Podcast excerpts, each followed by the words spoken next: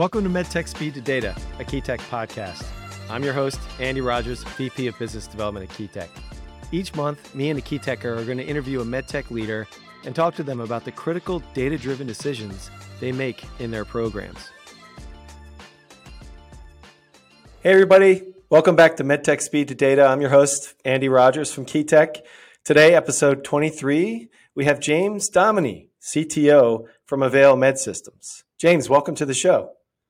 Thank you, Andy. Happy to be here. Yeah, really excited to have you on. We've had a few uh, prior guests with products that that that are in the operating room, but yours is on a whole other level of intelligence. So I'm really excited to get into it, understand kind of the story behind it, um, and and uh, you know your plans going forward. But you know, with most of our guests, I like to get get started uh, with a little bit more of the personal side. So, James, you're you know you're CTO, you're responsible for this platform. Just kind of curious your your background and how you sort of made the decision to to work uh, for this uh, surgical telepresence company here at Avail. That's a fun story. So, you know, I've been uh, I've been in technology in one fashion or another for for all of my career, which I'm not going to number the the decades. Yes, it's been it's been a while, but uh, but this is the first time that I've been involved in medtech. I came to Avail not quite two years ago.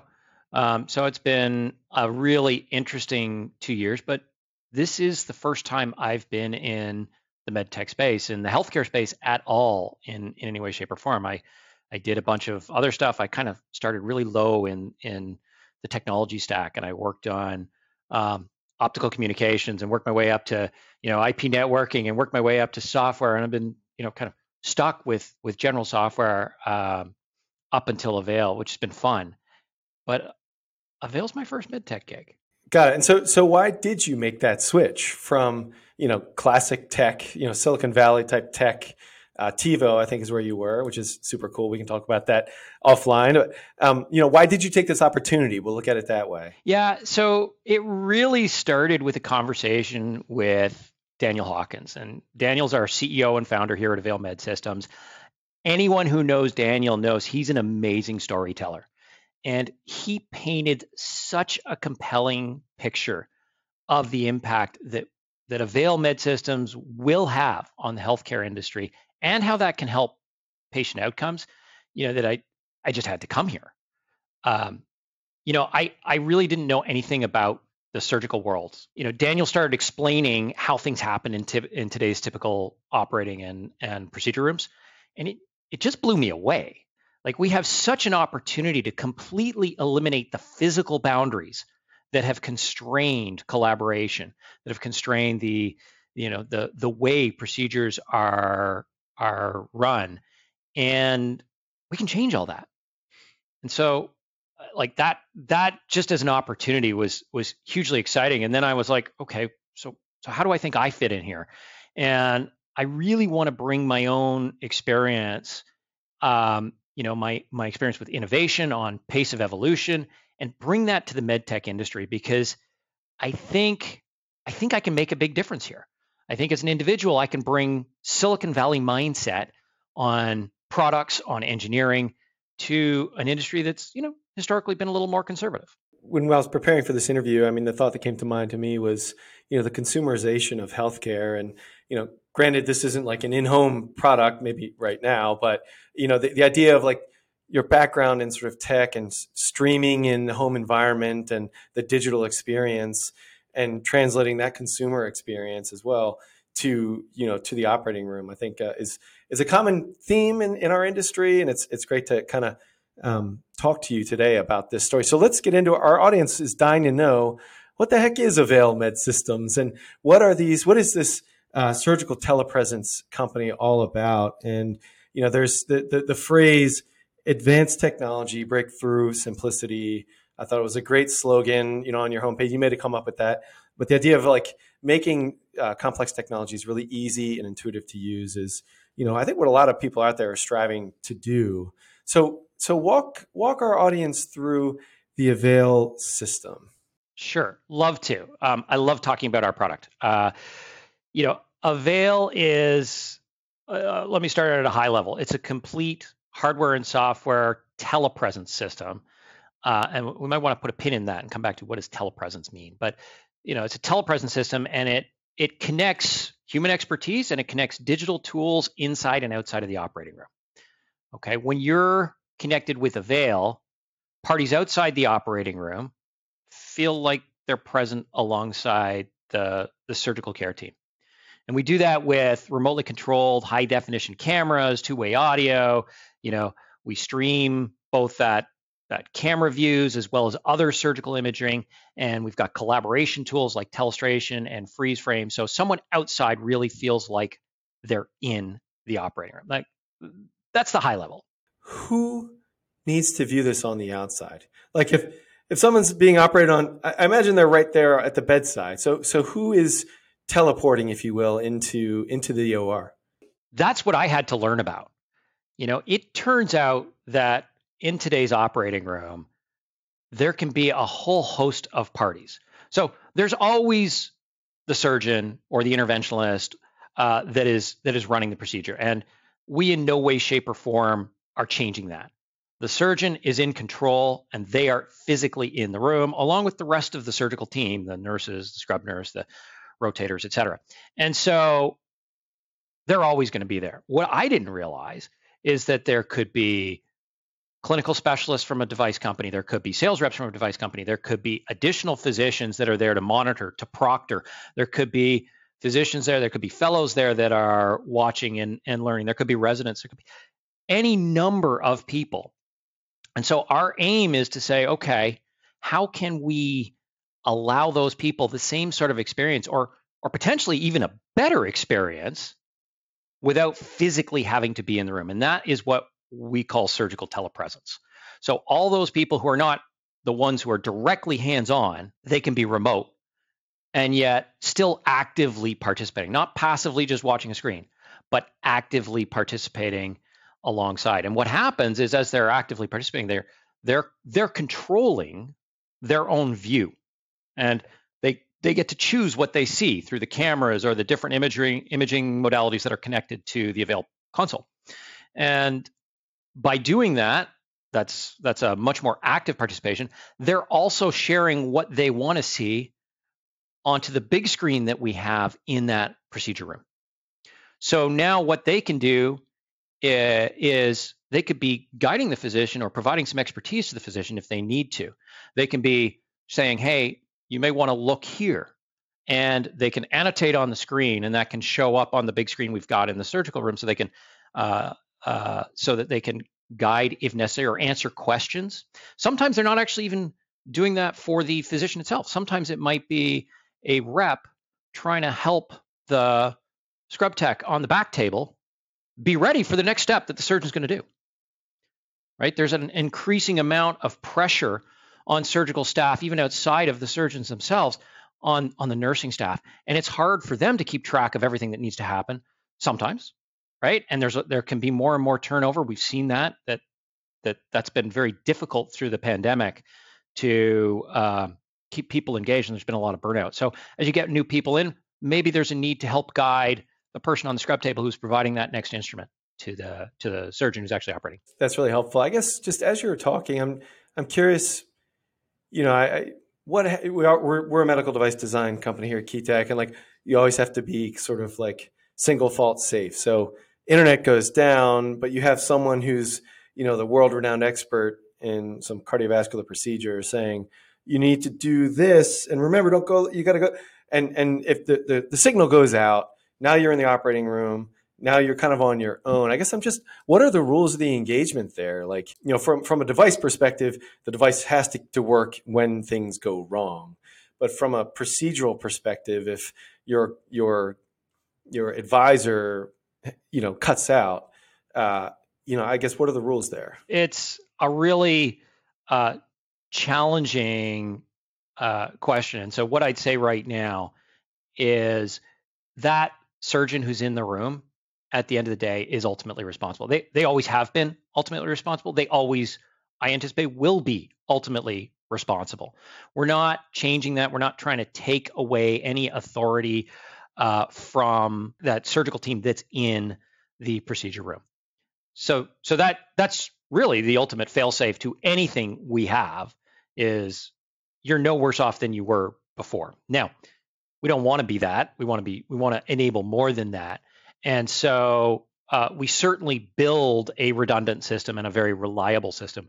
And in fact, you know, we've put really great features into this platform, but we've equally focused on reliability of the system. So, you know, we're we're tolerant to power going out. We've got battery backup, et cetera. You know, we build this thing so that we are um, reliable from component failure, et cetera. So, you know, that goes into the design, the, a good design of a device, um, and that's definitely there.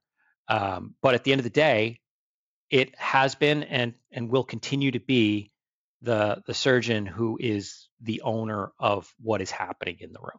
That that makes sense. Uh, is there a particular I don't know killer app or you know target market you know for this product? Like, the, are there certain procedures that lend themselves more to this sort of external advisor and in operating room uh, advising the inner operating room team, or is it just any surgical procedure? So I imagine you got to pay for the use, right? So yeah, I mean, actually, actually, that is kind of cool about the business model. Um, I, I can't claim any ownership of the business model in any way, shape, or form, but it is pretty cool. This is not sold as a piece of capital equipment. This is sold as more of a, a SaaS type platform or a software type platform where you know it's it's use that generates the revenue for us and that that pays for the system. Um, the you know the the question as to what is you know what are we best suited to you know that that's really evolved over time uh, i i'm going to stand here and of course say everything. Every procedure needs an avail console and must be supported remotely. No uh, I, I actually do think that where we are today and i'm going to give you a software analogy in just a second. Where we are today is just at the infancy of how this can be used. Where we are today we are supporting, you know, the the the physicians that are that are performing procedures get support occasionally for their uh, for their activities. And my personal bias says, why doesn't every surgical procedure intervention have support? Why isn't there collaboration on every single time someone is doing something. I'll give you the software example and why why I think that. If you go back 30 years in software development, um, people wrote code, they checked it in, hopefully it all worked together, got tested, etc. We've come a long way in 30 years, um, and one of those things that happens now, and this is just standard practice, anytime any software engineer today writes a line of code, unless they're uh, at a startup that they are the sole engineer, it gets into a, a system where it gets peer reviewed. Nothing gets into your main code base without getting peer reviewed. Every single line of code gets peer reviewed. It's a check, right? I, we use GitLab, other people use GitHub. There's all sorts of different tools. There are automated review processes. Nothing gets through without review. That's collaboration. Okay. And then, of course, after that review, there's also automated testing, et cetera. Lots, lots of great stuff that goes on. I think about that and I think, okay, so how do we take that sort of model into the procedure room? Why does a, a physician have to work on their own when they fundamentally don't have to? And I, that was actually one of the questions I had when I first came into this. Was, do surgeons want help? Do they want that person? You know, do they want it recorded, and do they, you know, do they want someone looking over their shoulder? I, I would say maybe half don't, and and the younger half do. Maybe. I think there there may be some generational differences.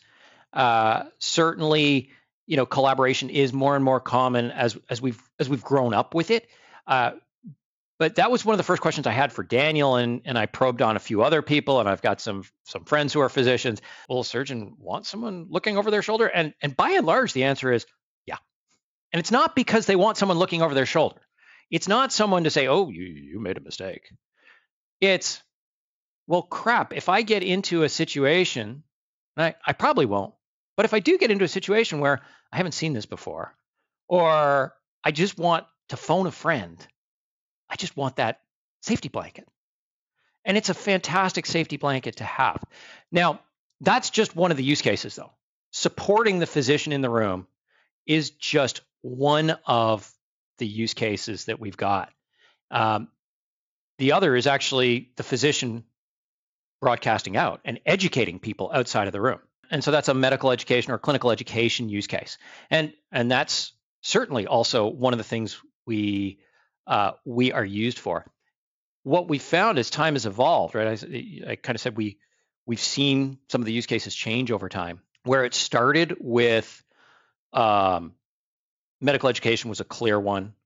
Uh, that physician support started to become more and more uh, prevalent when COVID hit and operating rooms actually got locked down and the, the hospitals were not allowing anyone else into the operating room. And the physicians were like, but, but I, I like device rep Sue helping, you know, just being there for me or being there for my nursing staff. Uh, so that, that took off during COVID.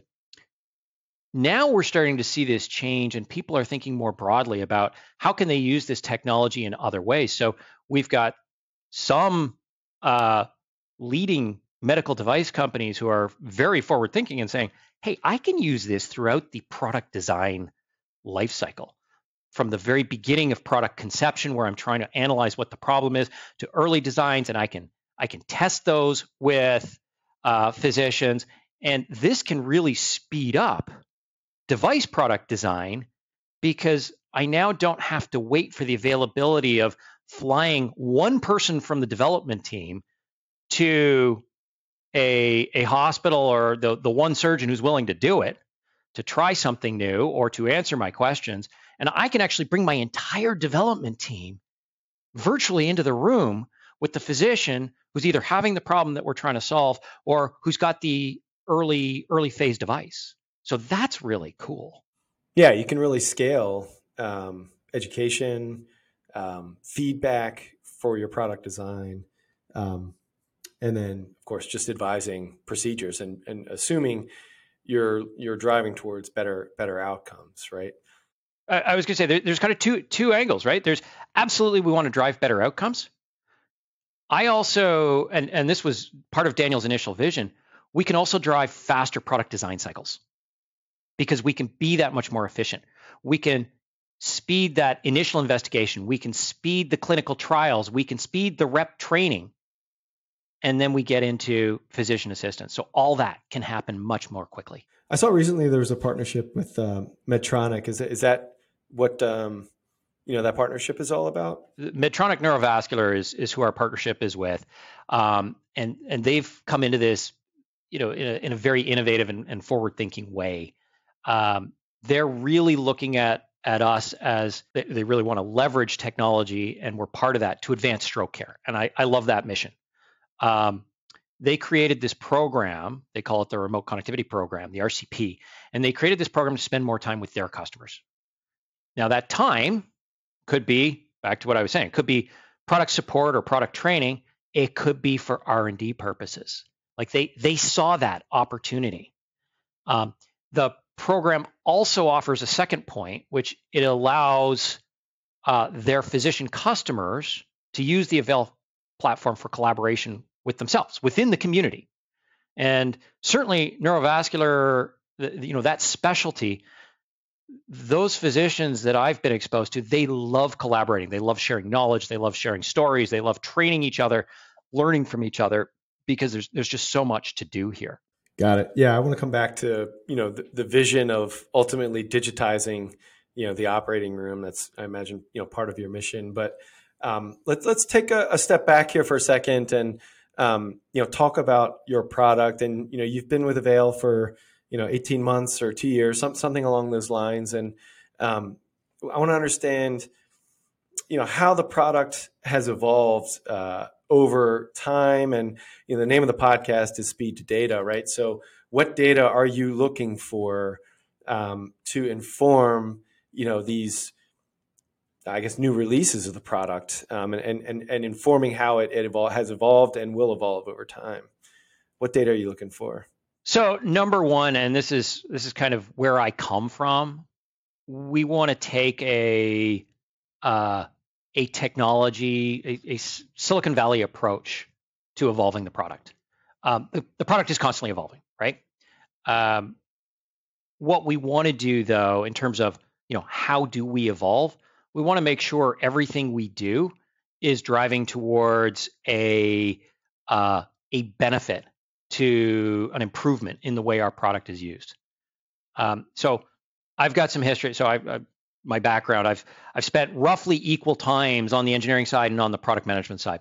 So it's kind of fun. When I've done that, I you know part of my product management stint was in the early 2000s in the networking space. And what we did there when we were trying to figure out what to do, it was a feature race. Like that's what it was. It was who can follow up and implement the latest IETF Internet Engineering Task Force, the latest draft, which was the standards. Like we, we never actually waited for anything to become a standard. It was always an IETF draft, and we're we're just getting to the next version and the next version. And how can we add more and more features? And how can we add more ports and more feeds and speeds? And so it was all about that spec sheet. Was that to keep up with competition or just grow your market? It was keep up with competition. I mean, back in those days, Cisco was the 800 pound gorilla, and they're still pretty big today. Uh, but there were there were a lot of startups of networking startups, and a number of them got bought by Cisco or by Cisco competitors. Uh, we got bought. The, the company I was got uh, a part of got bought. It was very much about keep up with competitors, and it was not back in those days, it was not as fin- I was certainly not as finessed in terms of why are we doing this? And the key question isn't what's on the spec sheet or what is my competition doing? The real key question is how am I going to be used and how can I fit into that? And that's really one of the disciplines that uh, we've been working on here at Avail Med Systems, right? So the data we want. So for instance, um, when we first started out, we started throwing some features against the wall. We develop some features and we take them out to uh, our user community and we'd say, here, let's try this. Okay. We had some misses. We had some places where we developed a feature and was like, no one used it, or it was not developed in the right way. And so over the past two years, we've we've switched our approach. So for instance, the data I'm looking for, I actually uh, we do a lot of of UI design work ahead of coding anything. And we'll take that UI design work and we'll go test it as a UI design.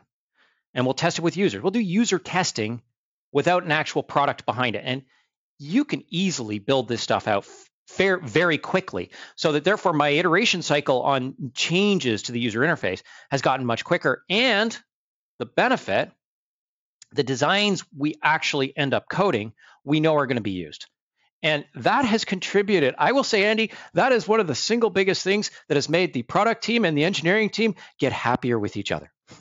Because the engineers see, oh, this is being used, not, I just did all this work and I got to redesign it. What are you thinking? Yeah, I think that the, the, the lean thinking, you know, and the phrase that's always struck with me is, you know, fake it. You put fake features in there to get out. Um, I, I know that they're not fake. It's a real GUI you're looking at, but there's no real code behind it. And just test it and then come back and, and know that what you're developing is actually what the market wants. Yeah. While we're talking about um, you know user experience, let's let's just talk a, little bit more about the product. So there's cameras, there's a console on wheels, and there's a big GUI in the operating room, and you can move it close as close I guess as you want. And and there's like sort of a uh, forgive me a dental sort of gantry to move the, the camera closer and it kind of auto focuses and everything. And um, I guess are, are, those gantries are they can they be re- controlled remotely or is that just a manual uh, move? It, it's a manual, very very uh, well built, well engineered uh, custom boom arm that we've got. Um, so so let me kind of step back and kind of describe that console thing right? It it does sit in the procedure room. It's a it's a piece of custom built hardware and software. It's got two cameras. It's got custom audio. Uh, it's got a big display screen. Um, it's got a local computer. It's got a secure connection to uh, our cloud. It is on wheels, and it's got this big boom arm. Now, everything on this has been custom designed for this uh, for this use case, right? To run in the uh, in the operating room. So, for instance, these aren't just simple cheap cameras. These are uh, high definition pan tilt zoom cameras with a 30 times optical zoom, right? We're not talking digital zoom here, right? We're talking optical zoom. So you get wonderful crystal clear pictures from these things. Um, And that PTZ part, that's what's remotely controlled. So think of your camera, your camera in, in the housing, and the person who's remote gets to choose where the camera is focused, how it's zoomed in or zoomed out, uh, et cetera. So that's that's one part of it. Audio is actually when you when you talk about you know what have we learned over time and what data did we have? We had to do a lot to improve our audio. We have a we have a at the heart of it the the hardware is, is pretty awesome. We've got a custom built mic array um, and a speaker system which is designed to handle what i what i call the hostile environment of an operating room okay? You know especially if you think of like an orthopedic uh, case there can be uh, beeps from monitors there can be trays crashing there can be instruments doing things there can be buzz saws what have you uh, so it can be a really hostile environment and we've got to be able to pick up the physician's voice audio is an area where we had to learn. And so we had to, we did a lot of cases where we got permission to record the audio in the room. And we took that back and we figured out how we could get better. Uh, so that was a, a really strong iterative process, such that right now I think we've we've got some amazing audio and some intellectual property around it. It uses a variety of technologies, both from kind of your your your traditional audio, uh, DSP, digital signal processing and filtering, but also some machine learning algorithms behind it for custom noise reduction. Right. So that's that's part of it. Um, you know, the the boom arm is really cool. I love the boom arm.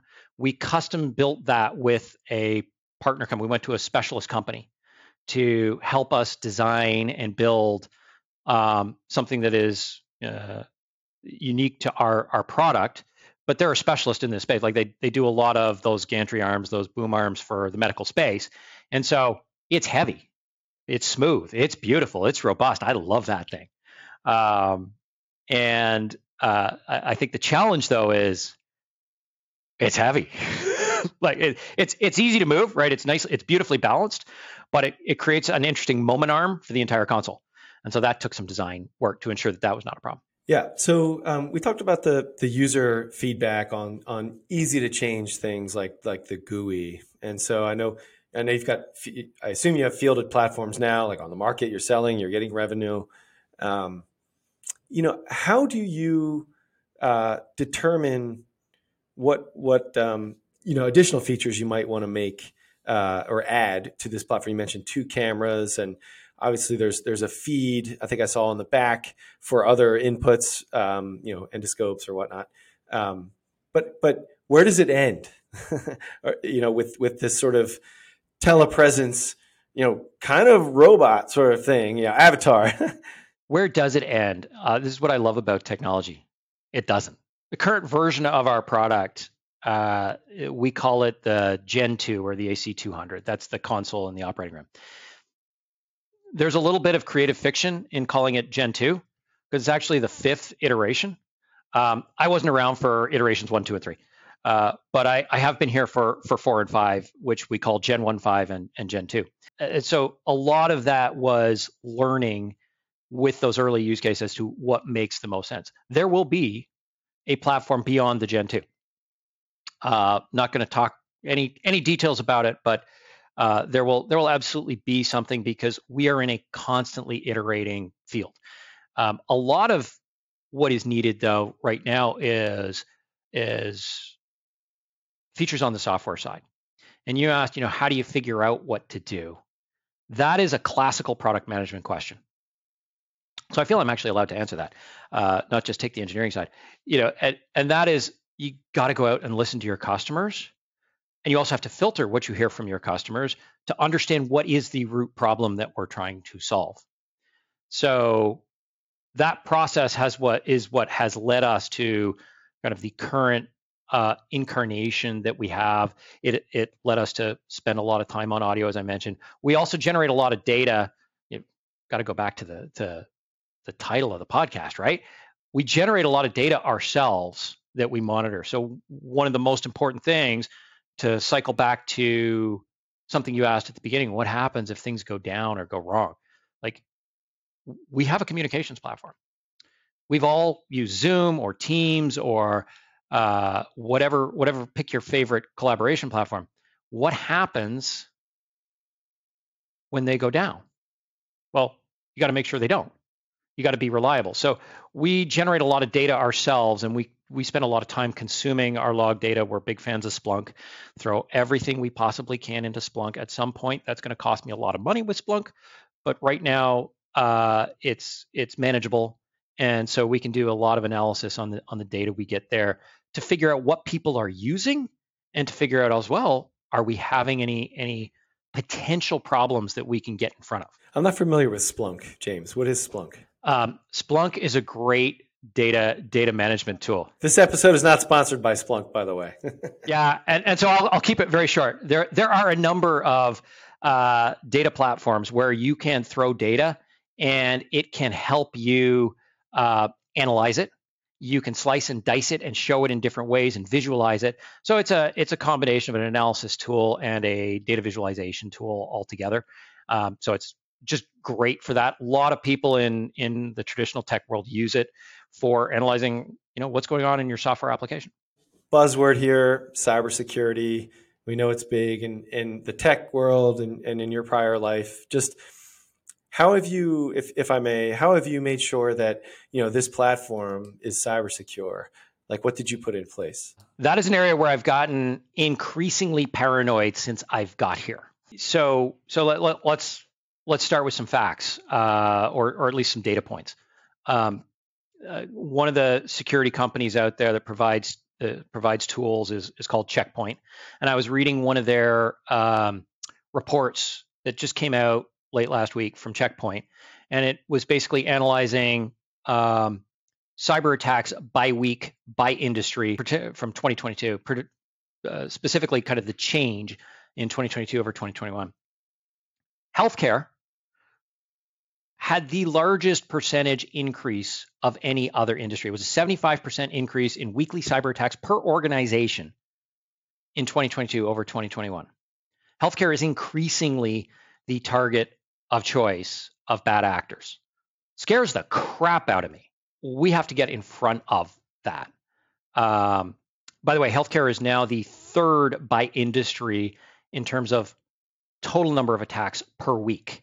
And it's third number one is I think it's uh, education and research, and the number two is like government and military. I could have one and two, but, but reverse. But healthcare is above the financial industry. It's above the communications industry. It's beca- above ISPs. It's a you take your pick. It's we are a target, so we have to we have to get in front of that. And so one of the things that I have pushed internally with the team you know, there, has been a buzzword for years, mostly around quality of this thing called a software development lifecycle, an SDLC. And you should follow an SDLC. You should publish it. You shouldn't just write code randomly, but you should have a structured process, and that's going to allow you to turn out higher quality code. Well, over the past two years, that's really morphed. And if you look at some of the guidance from the government and from others, it's morphed from you should have an SDLC to no, no, no, no. You need a secure software development lifecycle, an SSDL. And so we've we've been internalizing that here at Avail, right? Because it's not about testing your product after you've done it. That is too late. You've got to internalize security right up front, and you got to think about the different vectors of attack. And so that that's one of the things that we have been uh, strong advocates of and can always do more of. Like security is a, is an area where there's always more to do. So that that's a mentality shift. Yeah, James, you're probably one of the Avail is one of the bigger sort of startup companies that that we've had on the podcast. I'm curious, like what your team looks like from a cybersecurity cybersecurity perspective. Do you have, you know, an in-house sort of cyber team, or do you outsource um, for that expertise and monitoring? You know, these platforms are on the market. How are you? How are you designing your team? Uh, yes and yes. So we have people within the team that are, you know, nominated to look at cybersecurity and that are part of our, our cybersecurity stance. Um, we do absolutely employ outside um, outside expertise because as a startup, you can never have it all in house, and um, and so we've we've employed various different different folks. We've also implemented a a security platform that implements continuous monitoring. So there's there's kind of two parts to this, right? There's the development of the platform and there's the security of the organization, right? That's kind of the way I look at it. So the development of the platform, that's been a lot of education to the engineers about, you know, here's design patterns to avoid. Here's the OWASP top 10, don't do them, right? Constant training on that. Here are the tools we're going to work through to constantly test our code at very early stages to make sure we don't have vulnerabilities and we're not introducing vulnerabilities, especially through third-party libraries. That's a, it's a particularly nasty uh, source of, of vulnerability.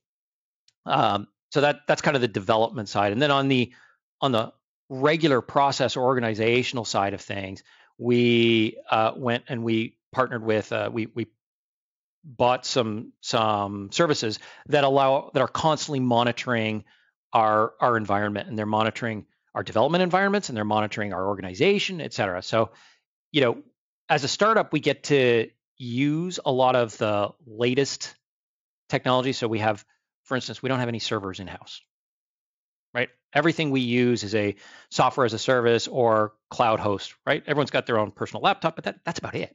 And so that actually makes security of the organization a little bit cleaner. We don't have some of the problems that legacy organizations have because I don't have to maintain server farms that I have to keep patch. Amazon handles that for me. Thank you, Amazon. So we we can streamline things that way, but it's uh, we got to think both about the product and the way we develop it and about the organization and the processes behind that. All right, James, we're getting towards the end of our time here. It's time for me to start asking the tough questions. So, I, your product is two cameras on a console in an operating room, and like, I don't know what what I, I could buy two cameras and put it on a console and call myself a startup and make it ha- for half the price of yours. I'm just curious, like what your moat is as a company. And I think I know the answer, but you know, I think I want to hear from you, like how Avail can really, you know, have that moat um, that's so critical um, for for products that um, you know that are in this space. There, there's an answer today, and then there's an answer tomorrow. So let's start with today. Um, today, we're the best damn platform that's out there, and I can say that confidently because I've heard it from our customers uh, who have said we use your platform, it works. It works every time. The quality of the audio and the video that you're transmitting is awesome, right? And there are some other people in this space, and that is not said about them. So the the the answer is we have built a custom system to integrate everything together um, to make sure we have the best experience for our users. And then we've spent a lot of time to make it intuitive and easy to use, so it's not just a hack together user experience, right? It uh, it's it's intuitive. It looks similar to some of the other collaboration platforms, you know, like a Zoom or a, but but yet it is optimized for use in the surgical environment, et cetera. So um, so I'm I'm comfortable that we have the best platform and that it's not as trivial a problem to just stick a couple of cameras on a stick. You got to find the right cameras to begin with. Not everything out there has a 30 time optical zoom. That big boom arm I mentioned, like there's there is physical engineering that goes into the into the hardware of this. And and then you've got to package it all up in a way that a hospital is going to accept. Right? So go back to that security point you're talking about. I have spent a, a bunch of time talking to uh, hospital IT security teams about exactly what we're doing and why we're secure and getting external certifications of that so that they will deploy us. If you just come in as James's hardware co, you know, James's software co, whatever, they're not going to accept it. So so a lot of that validation has come through and, and I'm comfortable with that. But get to where we're going. The future is not just surgical telepresence, right? What we are enabling is really stretching into the digitization of the operating room, which has been a buzz phrase for a few years. What does that mean? So, what does it mean? Um, how can we bring more and more digital techniques into the operating room? How can we enable more and more collaboration? There, I'll give you some examples. There are a there's a ton of work going on by people smarter, far smarter than I am, um, in the artificial, we have some of them too, but uh, in the artificial intelligence, the machine learning space, to do cool stuff based on data, learn things from images, propose things, propose new uh, uh, potential therapies to guide physicians um, before, during, and after a procedure. One of the challenges for all of these folks, very heavily in the software space, um, and one of the challenges for all of these folks is, is a couple fold. How do I for all this new technology. How do I get into the operating room? I need a host. I need something to run on. And then how do I get access to the imagery that I need to actually run this really cool uh, ML model that I've built that is, you know, so unique because I've trained it on some data that no one else has. And but I, I I need to get access to the imagery. So we have a platform that today is capturing all the imagery in in the the appropriate surgery. We have a compute platform. We have a secure connection to the to the cloud. So if you want to run something locally in the operating room, if you want to run something in the cloud because it's a really big workload, we're a platform to do that. And in fact, back in October, we announced our first partnership. Um, we didn't announce who it was. We said it's coming, and we will deliver that in the first quarter. And I'm happy to say we're on track to show our first third party software integration with the Avail platform that shows not only are we transmitting voice and video and your scopes, we're also able to give someone a platform to bring their eh, software expertise into the operating room and collaborate on top of the Avail platform. So that's the next moat. And that's at its simplest something like take an image of a an organ, you know, just at its simplest, and you know, run it through the ML algorithm to say this is you need to you know intervene in this manner versus another manner, right? That's kind of what what you're you're talking about. It, it could be that absolutely. It could be something else. It could be uh, a process tool that helps a physician or a surgical staff do different things or keep track of different things. So I, I think the point is we don't know, and we're certainly not going to be able to develop as a startup, and even as we become super successful, we're not going to be able to develop everything. Some of the background I have though is, and I, I did this last at TiVo, is we we turned TiVo from a cable box into a streaming platform, um, and we enabled the you know the streaming apps to deploy on our latest streamer device, and and that's an example of what we're doing is we're building a platform that others can deploy technology onto, applications, software, uh, models. It depends on what you know what they're trying to do, and we're going to make sure that there's a way for that to surface appropriately.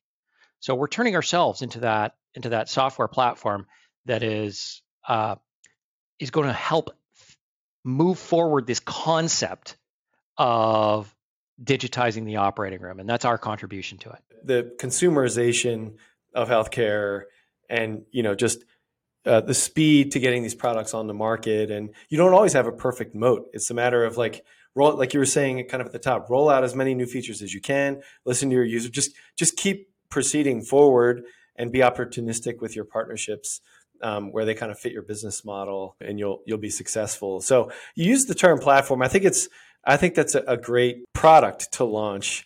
You know, also you know just to kind of close out here. Uh, you know, the beauty of your product is you're not just narrowly looking at one little laparoscopic procedure, right? It's it's a platform that can be used in so many different ways. It's a wonderful business to have. Um, you have that flexibility. So you know, we're talking about you know medical education, uh, advising surgeons as they're doing procedures, and then from from where Key Tech sits, like helping inform developers learn about how their products are being used in development and on the market, and and and reducing the amount of time it takes for these products to get to market. So, you know, James, seems like it's still early days over there at Avail. So I'm excited to tune in.